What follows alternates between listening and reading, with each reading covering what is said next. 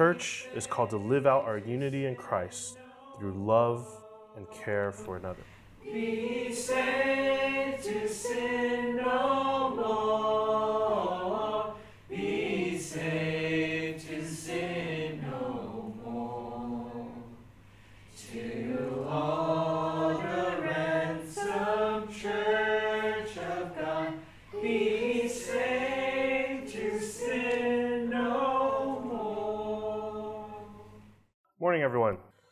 My name is Phil. My wife and I are members of WSBC. It's my joy to bring you God's word this morning, joy and honor. So, in the 1970s, the average birth rate of women, or fertility rate, the official term, in South Korea was over four. To be accurate, it was about 4.3 in 1970, just a little over 50 years ago, meaning that each family had an average of four to five children. Fast forward to, for to 2023, to this year, and Korea now has the lowest birth rate in the world at 0.07, 0.7, less than one child for each woman. This has been a big topic of conversation in China the past few years, which in 1970 had a birth rate of average of 5.8 per woman. That means in 1970s in China, on average, each woman had around five to six children. Now in 2022, that number has dropped drastically to 1.2.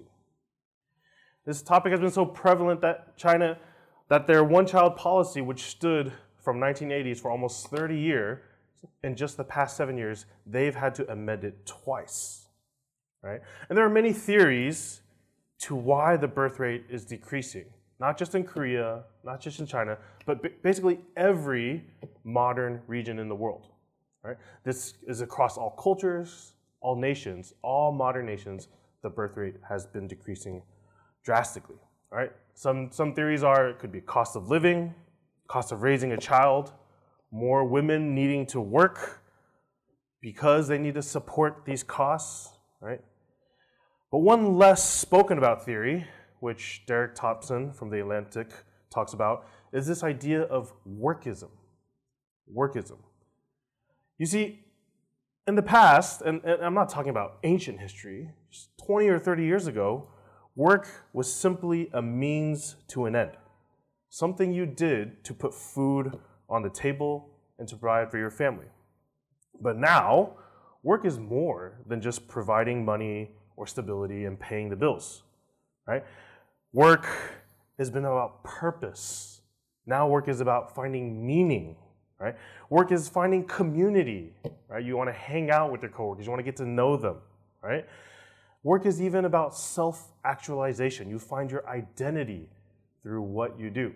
I remember early on in our marriage, Lena would tell me, I'm a designer. That's what I am, right? You can't take that away from me. That's how God made me. I'm a designer, right?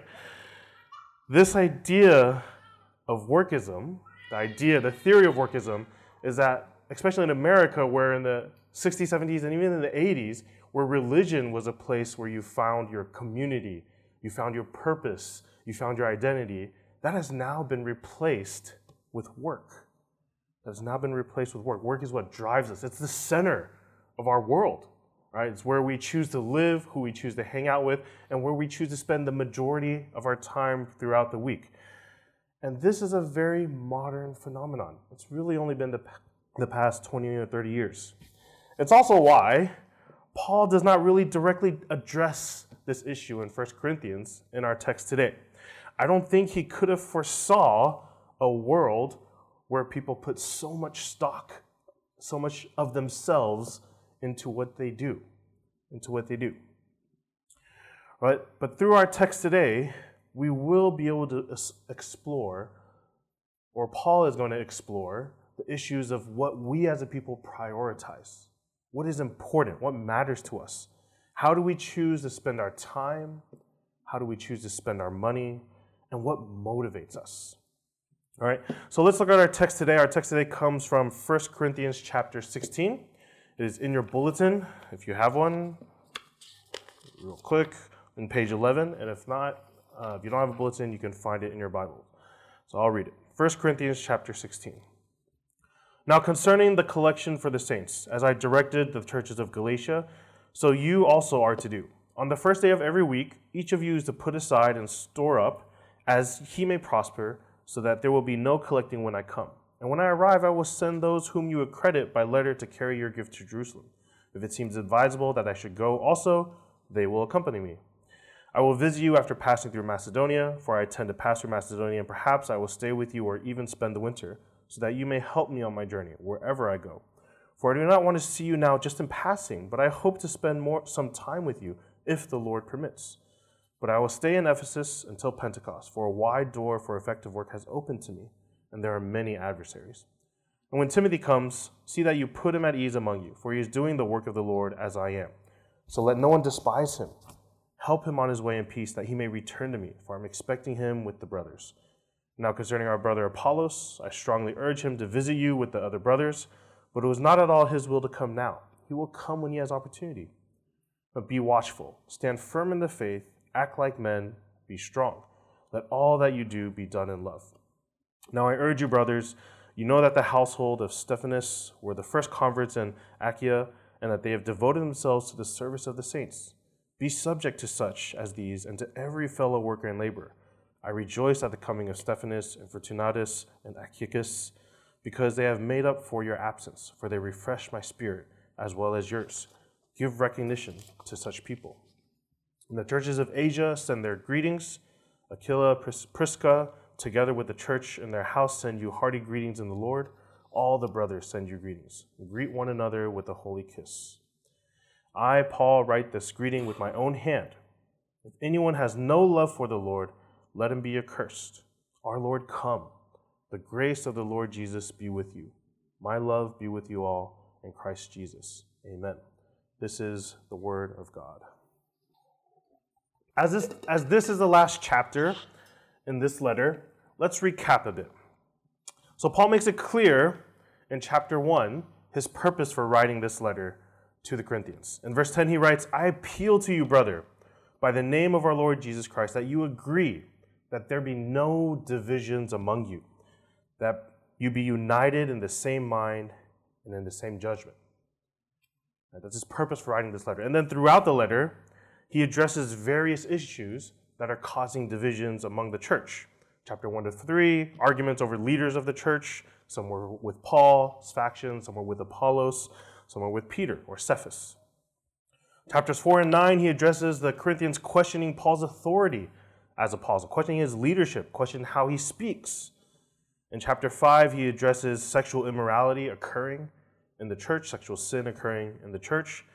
6 and 7, he addresses lawsuits and marital relationships. And 8 through 10, he addresses eating food sacrifice to idols. And 11 to 14, Paul addresses the issues of public worships and spiritual gifts.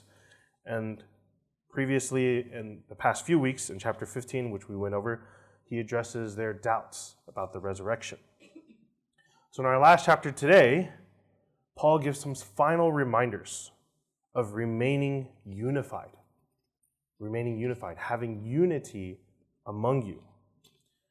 So, for today, our main idea is that the church is called to live out our unity in Christ through love and care for another.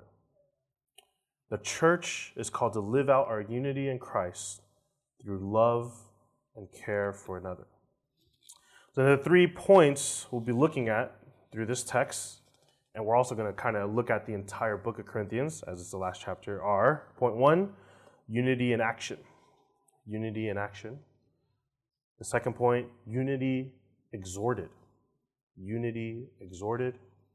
And the last point, unity for God's glory unity for God's glory. So let's get to our first point unity in action. So from verses 1 to 12 and 15 to 20, we have three actions that Paul reminds the church to maintain for their unity.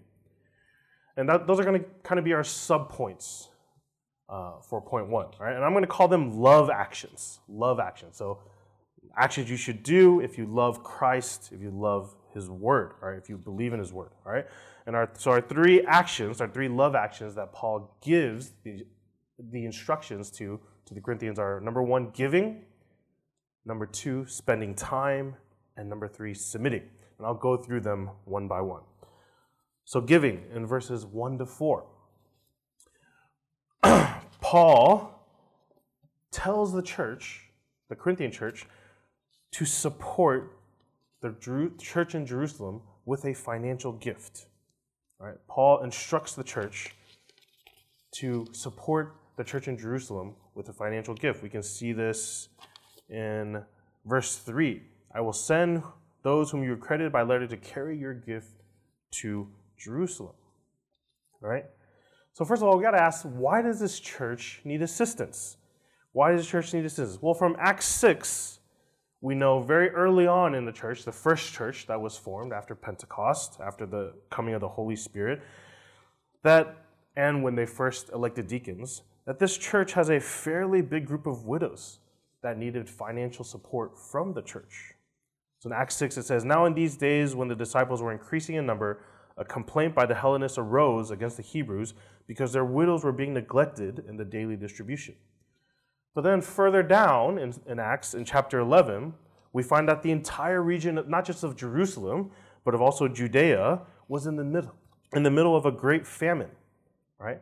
And the church had already been distributing funds to these regions. So in Acts 11, it writes, Now in these days, prophets came down from Jerusalem to Antioch, and one of them, named Agabus, stood up and foretold by the Spirit that there would be a great famine over all the world.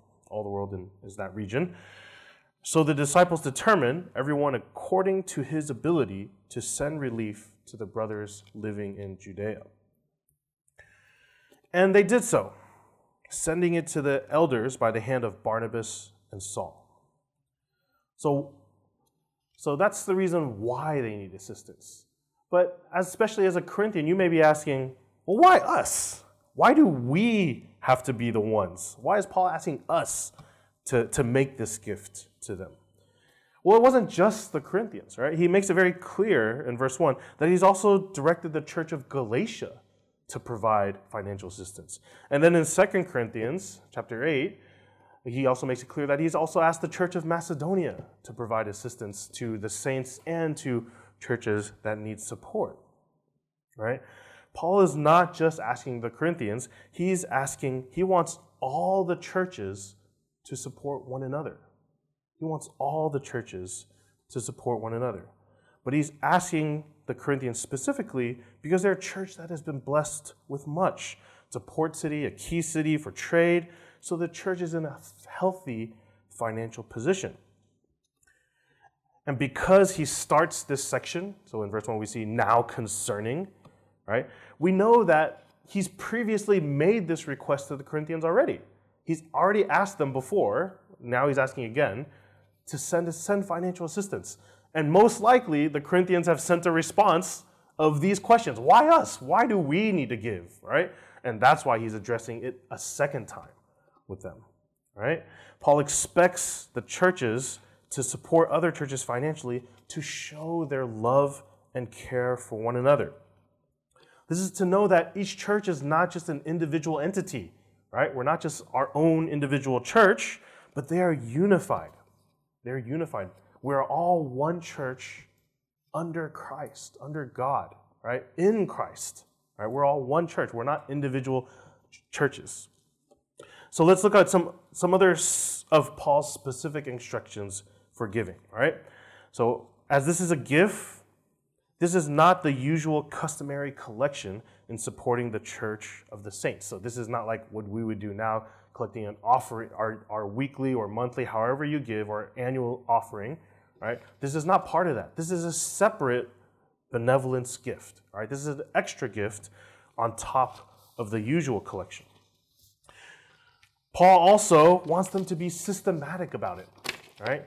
He wants them to, he's, he's asked them regularly to set aside money for once at the beginning of the week to, for support of brothers and system, sisters in need. He wants them to be systematic. He doesn't want it just to be willy nilly, right? He wants them to plan it out, to essentially budget it, all right? Paul is also trying to be above reproach when he's handling the money. He does not want to handle it himself. He wants the Corinthians to give the gift. He's just telling them collect it and say, you send a representative to give the gift to the church of Jerusalem, right? Because he wants the Corinthian church themselves to bless the Jerusalem church and also be blessed by giving this gift, right?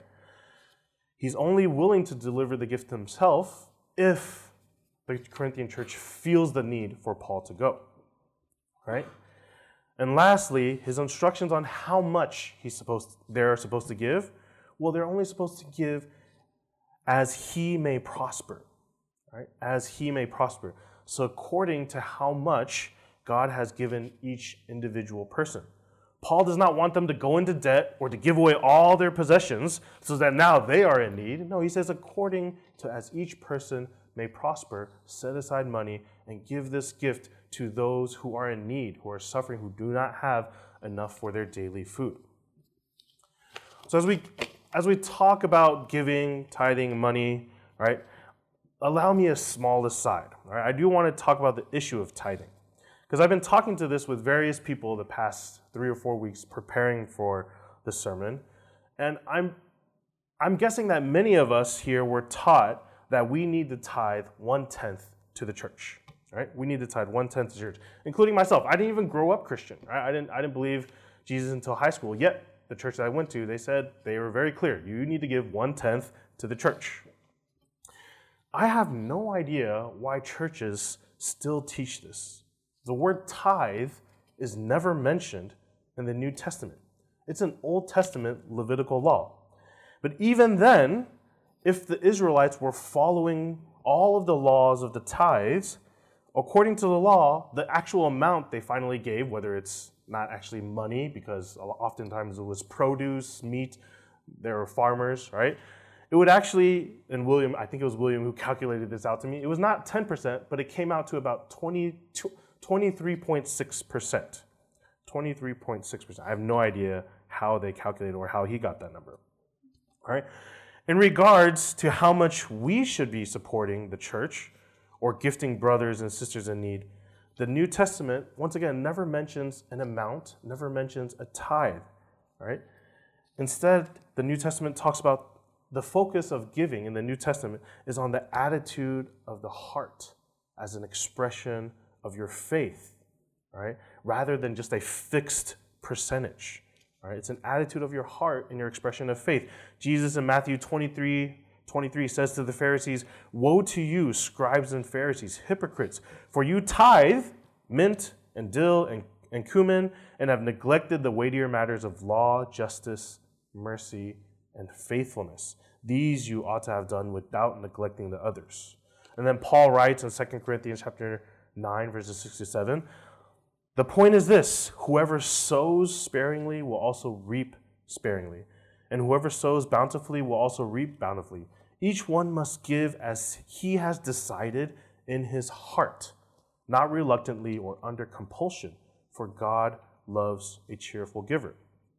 Now, I say this small aside is for some of you is as a challenge to what you might have been taught at your church, what you might have been indoctrinated since you were young. Oh, only 10%, no less, no more, only 10%, right? I challenge you to search your heart and give as Paul says, that as he may prosper. Now, additionally, we also have to be careful. We also have to be watchful of any church or any authority figure, right? Especially if you've been to or have heard sermons from prosperity gospel preachers where they would say, You should give beyond your means because the more you give, the more God will give back to you, right? That, that is taking 2 Corinthians, what Paul has said, completely out of context, right? That is taking it completely out of context. God will not always just multiply your gifts to the church tenfold, right? He has not promised that. No, Paul has said, give according to what you've been given, according to what you prosper. Right? Remember and remember that all we have, everything we have, is a gift from God. He gives and he takes away. Right? He gives and it takes away. So one note, so back to the small side of tithing, uh, one note about how the church or individual should exercise wisdom in knowing how and who to support, right? Because a church and we all have to exercise wisdom and, and knowing when to give extra benevolence, right? 1 Timothy chapter 5, I'm not going to go through the entire thing, but it gives a lot of instructions that the church should examine the actual need of the person and they should carefully examine their moral conduct before giving support. I say this because I don't want the application as you leave here to be, oh, I'm going to start donating more to random charities. I'm just going to every homeless person I see on the street, I'm going to give them money or I'm just going to be, you know, making it rain wherever I go, right? If you feel the heart to support certain people or certain ministries, I encourage you to bring it to the church or bring it to other members so that they can share in the act of loving through giving. And that by that act of giving, we are demonstrating our unity in Christ. I would encourage you to bring it to other people. If you feel the heart to give extra gifts, to bring it to other people so they can share in it with you. Our second love action is in this chapter is spending time with one another. Spending time with one another. We can see in verse 7, Paul plans to visit the Corinthian church. He says, For I do not want to see you now just in passing. I don't want to just spend a little bit of time with you. Right? I don't want to just pass by, but I hope to spend some time with you if the Lord permits. Paul intentionally plans out spending time with the church. He's doing this out of love for the people of the church. Timothy and Paul were the ones who established the Corinthian church. They are the founders of the church. They spent over a year with them, teaching them on the gospel, on the truth of the gospel, and who Jesus is. And he does long to see them. This is not a trip to go discipline them, but he longs to see them. He misses them. Brothers and sisters, do you know the people in your church well enough to say, I'm excited to see them? Right? Do you know the people in the church well enough to say, I'm excited to see them? So we're practicing days of the week with our son, our oldest son, Canaan. He's three, and he loves Saturday and Sunday. He loves Saturday and Sunday. Not because he has all this homework that he does Monday through Friday, right? And finally gets the rest. No, he has no homework, right? And that's because on Saturday he gets to watch Paw Patrol, right? On Saturday he gets to watch Paw Patrol. And if you ask him, what do we get to do on Sunday? Immediately he'll respond, church, right? He is excited to be with the people that he loves. He's like, oh, uh, will TT be there today? Will Ezra be there today? We get to go to church. Do you feel that same love and excitement when you go to church? To see the people, to be in the community? Or is going to church just an obligation? It's just an obligation. It's just something you need to tick off the checklist. Oh, I'm a Christian? Check. I've gone to church this Sunday. But it's not, it's not where you go to want to authentically and genuinely connect and get to know people and spend time with them. To know them to the point where you can pray specific requests for them. You can give them tangible encouragements or even be able to correct people because you know that they're living in sin or they've sinned and you're able to correct them. Just attending church, just coming, is not actually living out your faith. Previously, when I preached in chapter 11, I talked about how faith is vertical, right? Faith is vertical. It's between you and God, it's about dying to yourself daily and living for God, but it's also horizontal. It's also horizontal. We should be living out our faith by sacrificially loving, caring, and teaching one another. So, from our scripture reading this morning on Revelations 2, we know that simply being a part of a church is not genuinely living out your faith, right? Jesus admonished the church because they were faithful, especially in Ephesus, but no longer, that they need to return to their ways, or else Jesus will snuff them out. Right? We've come to church to grow in our understanding of God. Yes, that is one reason why we come to church. But it's also to be blessed by the love of the body and to bless others. And Paul expects the church. He says to the church, I expect you to help me on my journey. Paul's not just there to spend time and teach to them, he expects the church to bless him as well. Lastly, while making plans, Paul seeks the will of the Lord.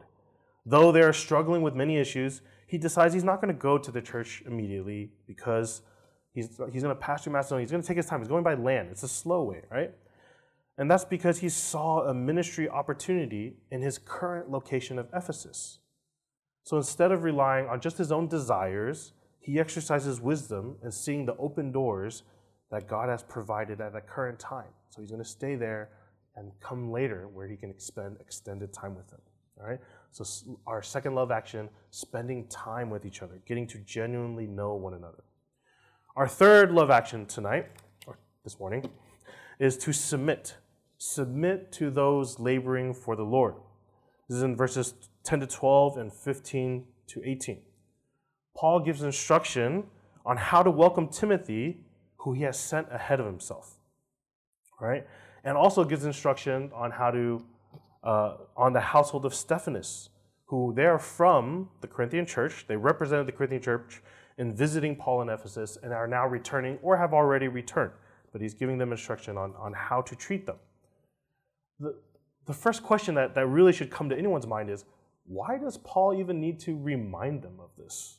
Right? Why does Paul need to remind the church to put Timothy at ease, to let no one despise them? Those are really weird warnings, right? Like it would be like if someone had to remind William, like, "Oh, William, when you see Phil this morning, do not punch him." All right, that would be such a weird warning to give William, right? But Paul instructs them to put Timothy at ease, let no one despise him, and help him on his way in peace. Because, well, the issue is the church, the Corinthian church knows that Timothy stands with Paul. He's Paul's protege. He believes in the same beliefs that Paul believes. And the church is already questioning Paul's authority. They already have issues with Paul, his ability as an apostle, his ability as a leader. Therefore, they're probably going to oppose those who associate with Paul and who associate with Paul's beliefs. So Paul tells the church to support Timothy not out of his authority, not because I founded the church, not because I'm an apostle, right?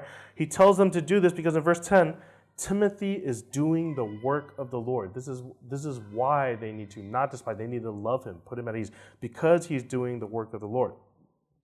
So also in, in verse 16 with Stephanus, Fort, Fortunatus, and Achaicus, that he instructs them to be subject to such as these and to every fellow worker and labor. You see, the word be subject here, all right, also means to submit.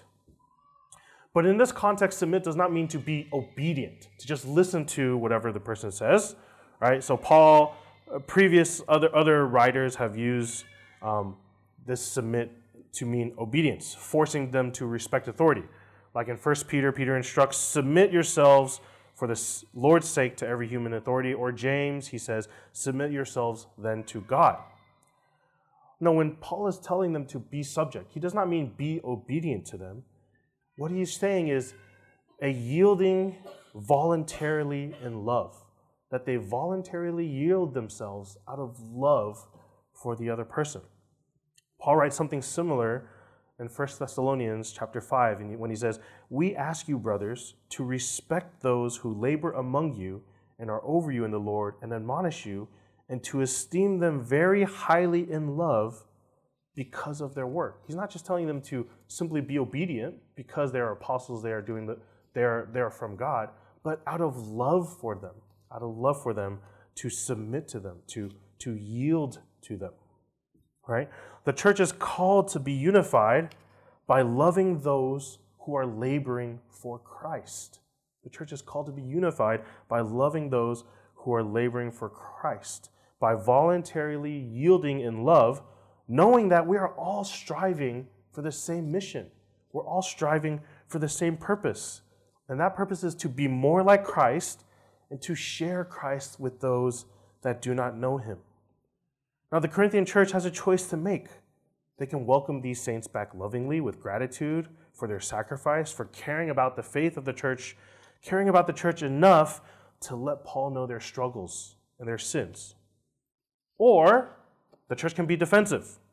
They can see these people as snitches, right? Or they can think, who's, who's Timothy? Who's Paul? Who's Stephanus? Do they think they know better than us, right? How, brothers and sisters, how do you respond when, How do you respond when a brother, when somebody else in the church is letting you know that your thoughts or your actions might have hurt them?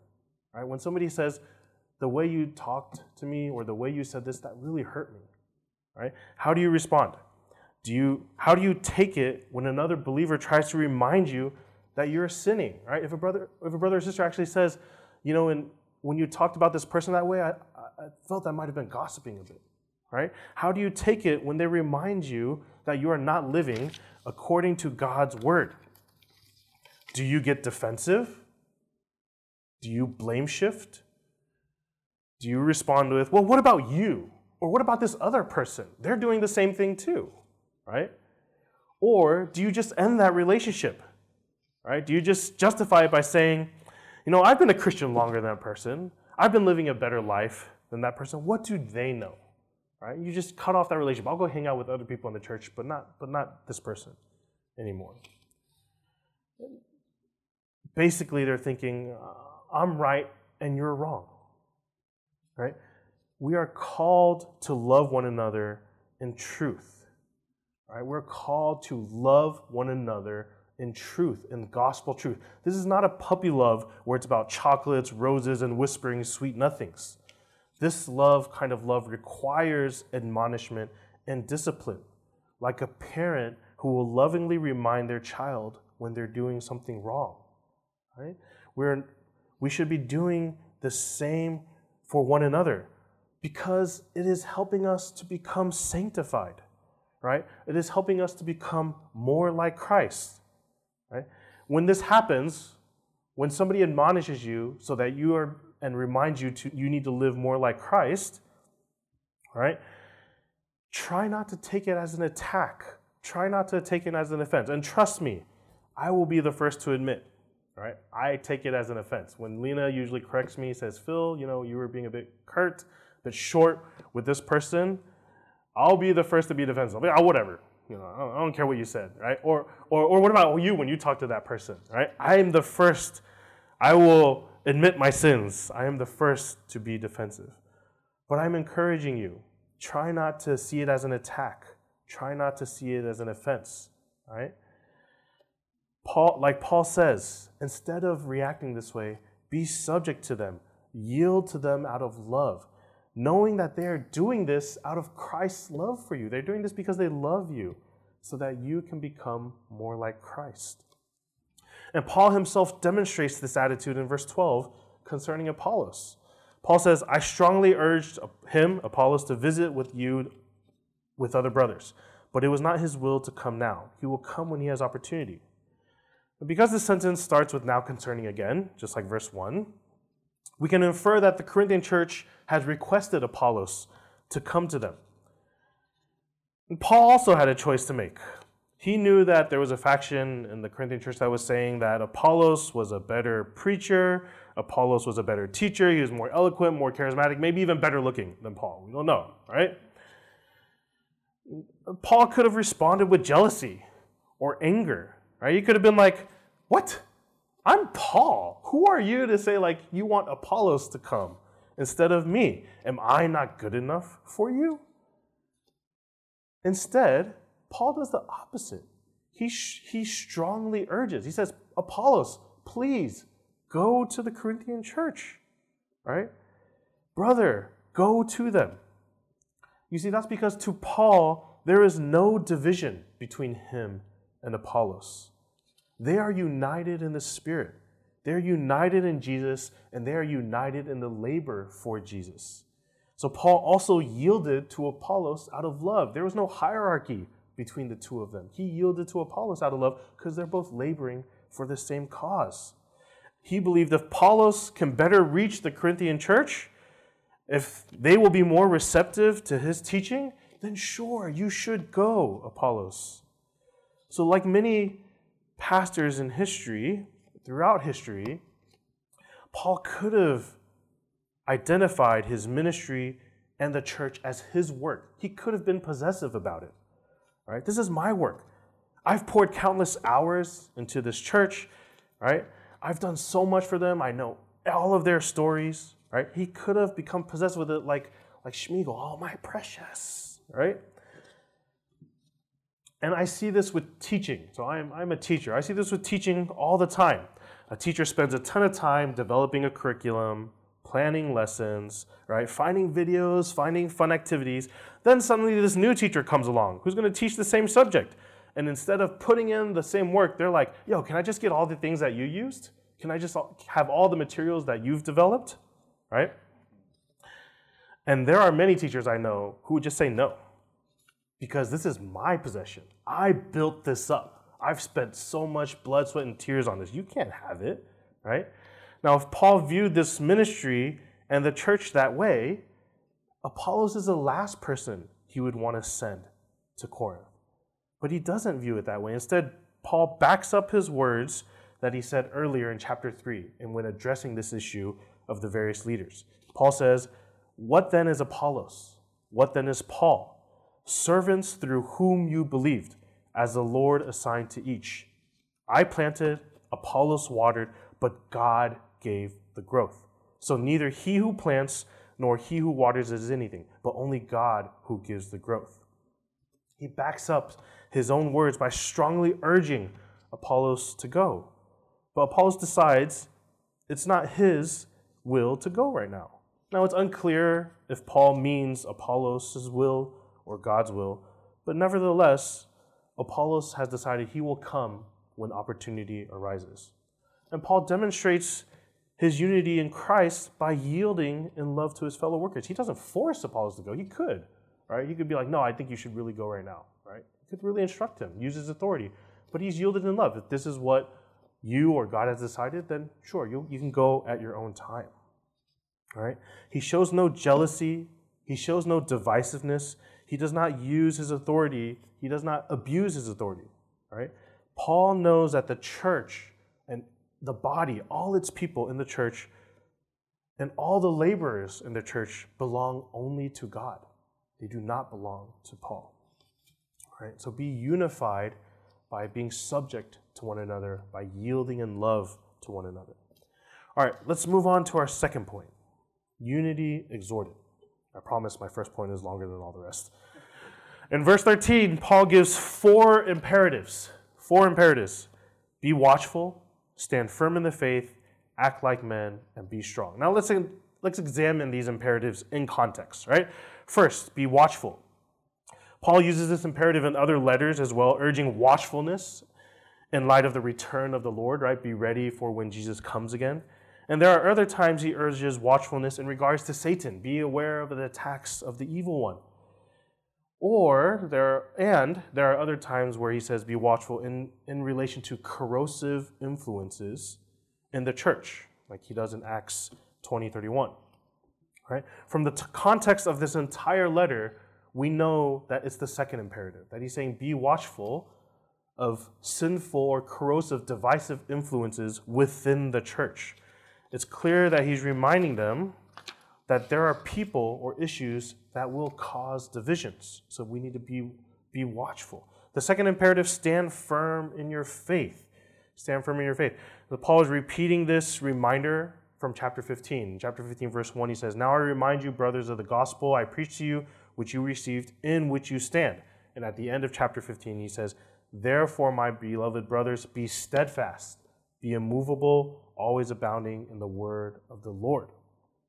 Right? So this is connected with the first imperative. He's not just in general saying stand firm in your faith. He's saying stand firm in the truth, no matter if what other people are saying. If you know what the truth is, if somebody's saying something contrary to it, stand firm in the truth. Stand firm in the truth. Stand firm in your faith. The last two imperatives act like men. And he's not just saying act like men, it's actually a direct translation from the Greek meaning, right? The Greek meaning uh, to be brave, right? Be brave. He's saying be brave. And then the fourth imperative, be strong. Paul is giving this reminder to outs, not to outside forces of persecution, but he's calling them to courage and to remain steadfast in the gospel he preached in the face of errors and sinful behaviors within the church, right? He's telling them to stand firm, be watchful, be brave, be strong, not from outside persecution, which they were receiving, right? But he's saying within the church also. Be to do these things. So in verse 14, he, he, his four imperatives are calling the church to remain faithful to the gospel, especially when people are teaching something counter to the gospel. And then in verse 14, he says, Let all that you do be done in love, which now he's focusing on relationships with one another. He's focusing on, he's reminding them to do all things in love, echoing the reminders in previous chapters 12 to 14. And when Paul states all that you do, he does not literally mean every single thought and action. This is the danger of taking scripture out of context. When he says all that you do, he's not meaning like, well, when you eat breakfast, when you brush your teeth, do it out of love, right? What he means is, sorry, there is a, he is referring to the various issues that have been brought up. He's already brought up all these various issues throughout this letters. And in these issues, that they should do all things out of love, whether it's quarreling with leaders, about the leaders, bringing lawsuits to one another, not taking care of those who are hungry during the Lord's Supper. If they had approached all these issues that Paul states in this entire letter with the love of Christ, many of these issues would not be happening. Many of these issues would not be happening. And now we get to our final point unity for God's glory. Unity for God's glory. Paul concludes this letter with greetings from those in Ephesus, and then he also concludes with a benediction. And this is pretty standard for conclusions, right? He usually gives final greetings with whichever church he's at. This time, Aquila and Prisca, because he's in Ephesus and they're in Ephesus with him. And for his benediction, in verse 21, Paul wants the Corinthian church to know the urgency for unity. He wants the Corinthian church to know just how urgent, just how important it is that they be that they unified. Because he starts by he starts that part of the letter by letting them know that he's writing this final greeting himself. He's writing this final greeting himself because for most of his letters, Paul has a scribe write for him. Because you remember, it's not like pen and paper, but it's papyrus, right? So it would be hard to, to, to write at that time. And Paul there's some scholars say Paul was notorious for having really bad handwriting, right? But now he's taken the pen himself and he's writing with his own hand, calling for unity. And he starts his final greeting with a warning. If anyone has no love for the Lord, let him be accursed. Let him be accursed. Once again, this is not a general anyone. He's talking specifically to the factions in the Corinthian church who are against him and against the gospel. He's talking specifically to the factions in the Corinthian church, right? Who, who are not heeding his words. But he makes it clear that it's not about obeying him, it's not about obeying Paul, it's about obeying Christ. If they do not heed his warnings, they are deviating from the gospel and choosing human wisdom over the gospel of the crucified one. They are therefore rejecting Christ and to be accursed.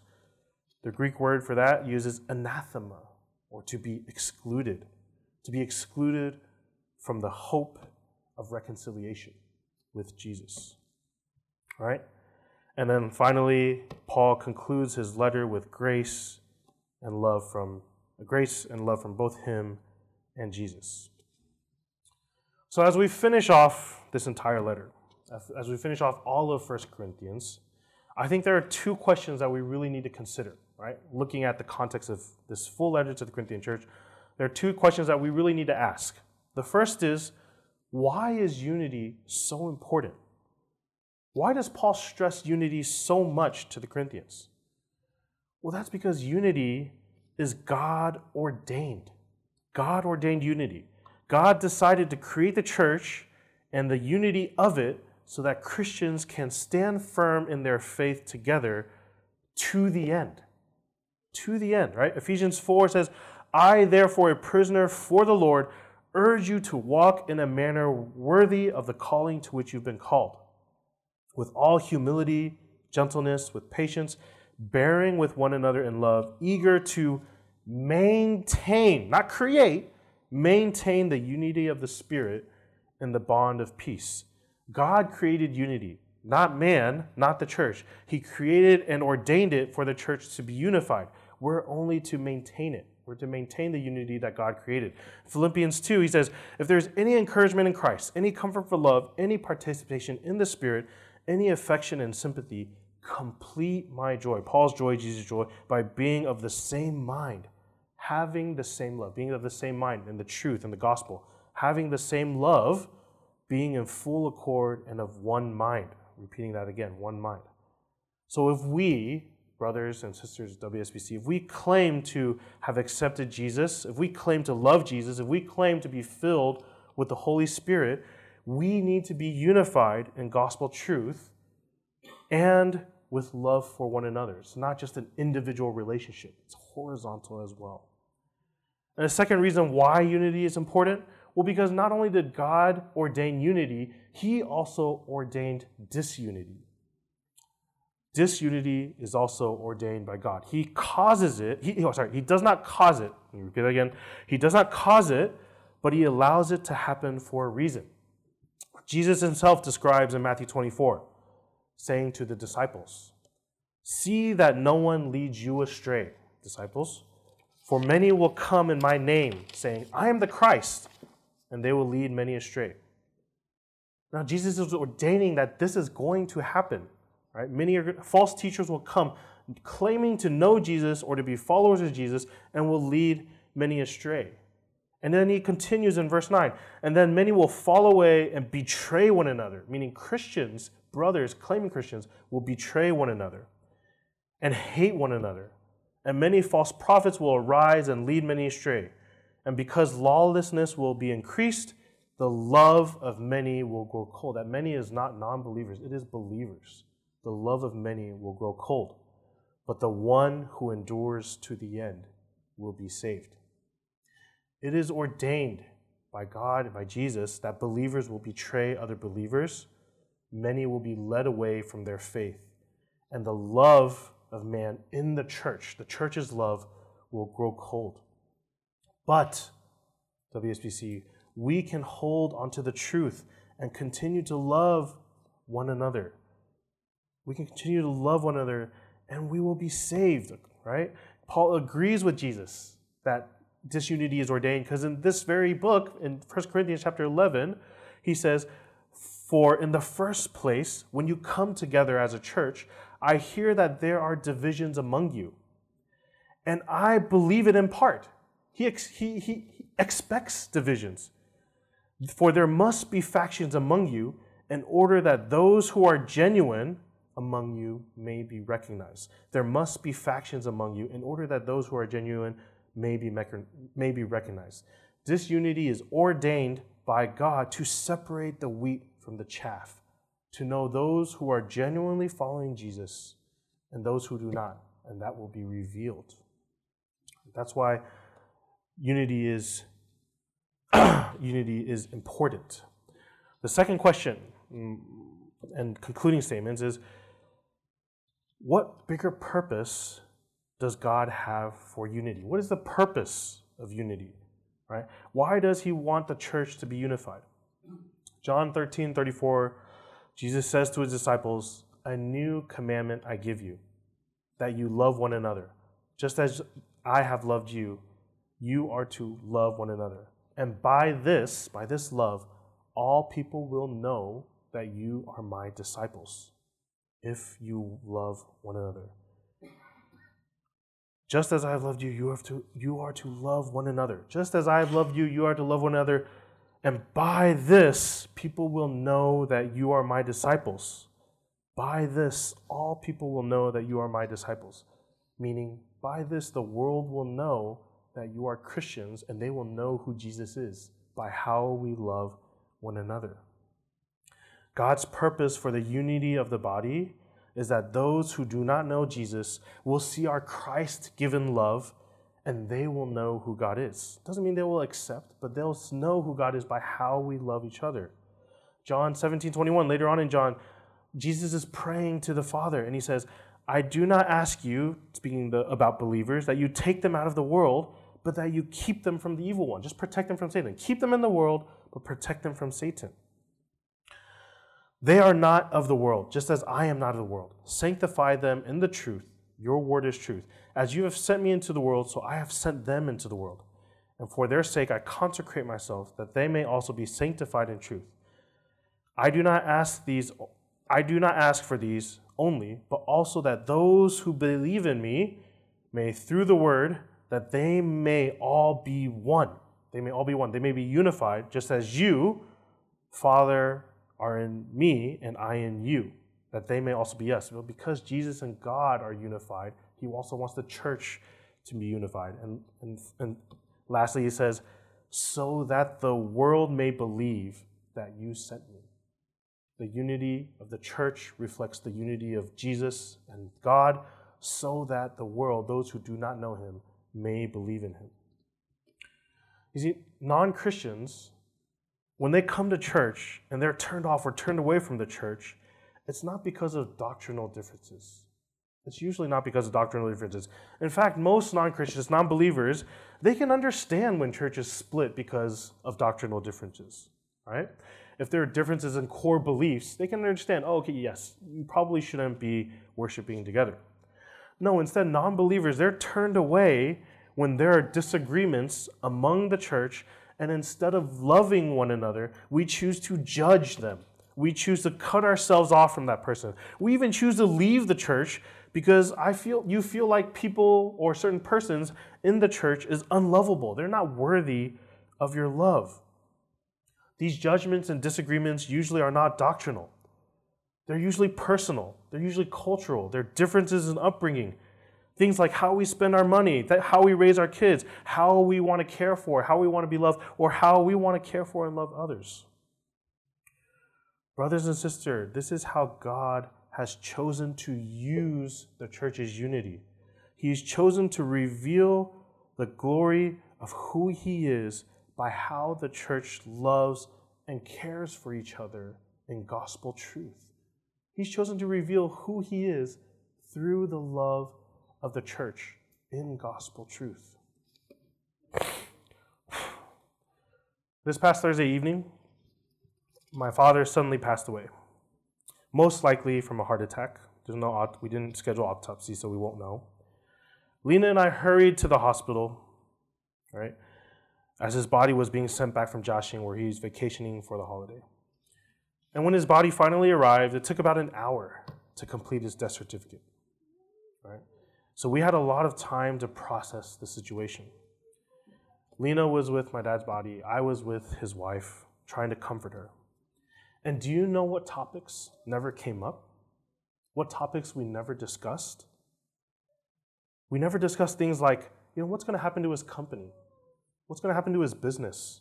How about his money? How about his various assets, his properties? We never talked about, oh, did he love his job? Did he, how much did he care about his job? Did he work hard? right? None of that mattered to his wife, who I've never heard speak. I've known her since I was in college, right? I've never heard her speak a word of religion. Even though I've talked to her about Christianity, she just doesn't respond, right? Yet, in this moment, what did she want to talk about? For her, who's someone I've literally never talked about religion or the afterlife before, all she wanted to talk about was she hopes that he was happy when he passed and that maybe he can resurrect, or maybe he can go to some sort of afterlife and he can be happy there. Or if he resurrects, he can be happy in that second life. All right? Somebody who has never spoken about a sentence, a word of religion, the past almost 20 years I've known her, this is what she wanted to talk about in this situation. And what about for me? Did I think about what he was like as like as a father, how successful of a business person he was. No, my only thoughts were, man, I wish I'd shared the gospel with him more. I wish that I had encouraged him to come to church more. I wish that he had spent more time together, not just with our family, but with this church family. Sorry. And that's the thing about death. It puts life into perspective all the things that you prioritize, that you think are so important day to day, they mean absolutely nothing. If you are here today and you do not believe in Jesus, I want to ask you, what are you actually living for? What do you think will happen to you or to your family after this life is over? If you think that there's more, there must be more than, than just this life, that there must be more to life than just money, success, having fun, being happy, then I challenge you to seek out Jesus and to come ask me or any member of WSBC about Jesus after my sermon today. Now, there may be some of you who've had experiences, negative experiences with Christians or in churches, and you've been hurt in those experiences. Now, I want to apologize for that, but I also want to learn more about your experience. So I invite you to come and share with me, and we can talk about it.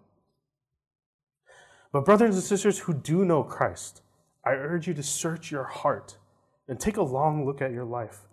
Are you living in a way where people can actually tell you're living for Christ? Or do you focus and worry so much on work, on relationships, on security, on health, on the future of yourself, on the future of your family, that no one can tell you apart from a non Christian? Right? No one can tell that you're different from anyone else in this world, that your thoughts and your actions are no different as a result of your love and your trust for Jesus. If you're a Christian, the world should be able to recognize that you are free from the enslavement of sin and the burdens of this world because you're no longer living for yourself, but you're living for Christ. And if not, I also invite you to come talk to me afterwards. But I want to give you the same encouragement that Paul gave the Corinthians be watchful, stand firm in the faith, act like men, be strong. Let all that you do be done in love. Let's pray. Heavenly Father, Lord, we know that you've ordained both unity and disunity in this world and in this church, in the church, so that both believers and non believers will know who you are. And the believers, their faith will be tested with disunity, so that those who are remained unified to the end will be in heaven with you together and we'll experience your glory forever. So, Father, we pray for the brothers and sisters of the church to not make light of disunity, Father, to not make light of it, Lord, but to be unified in the truth through love with one another, the love that you've given us, the sacrificial love of Jesus. We pray this all in your Son's name. Amen.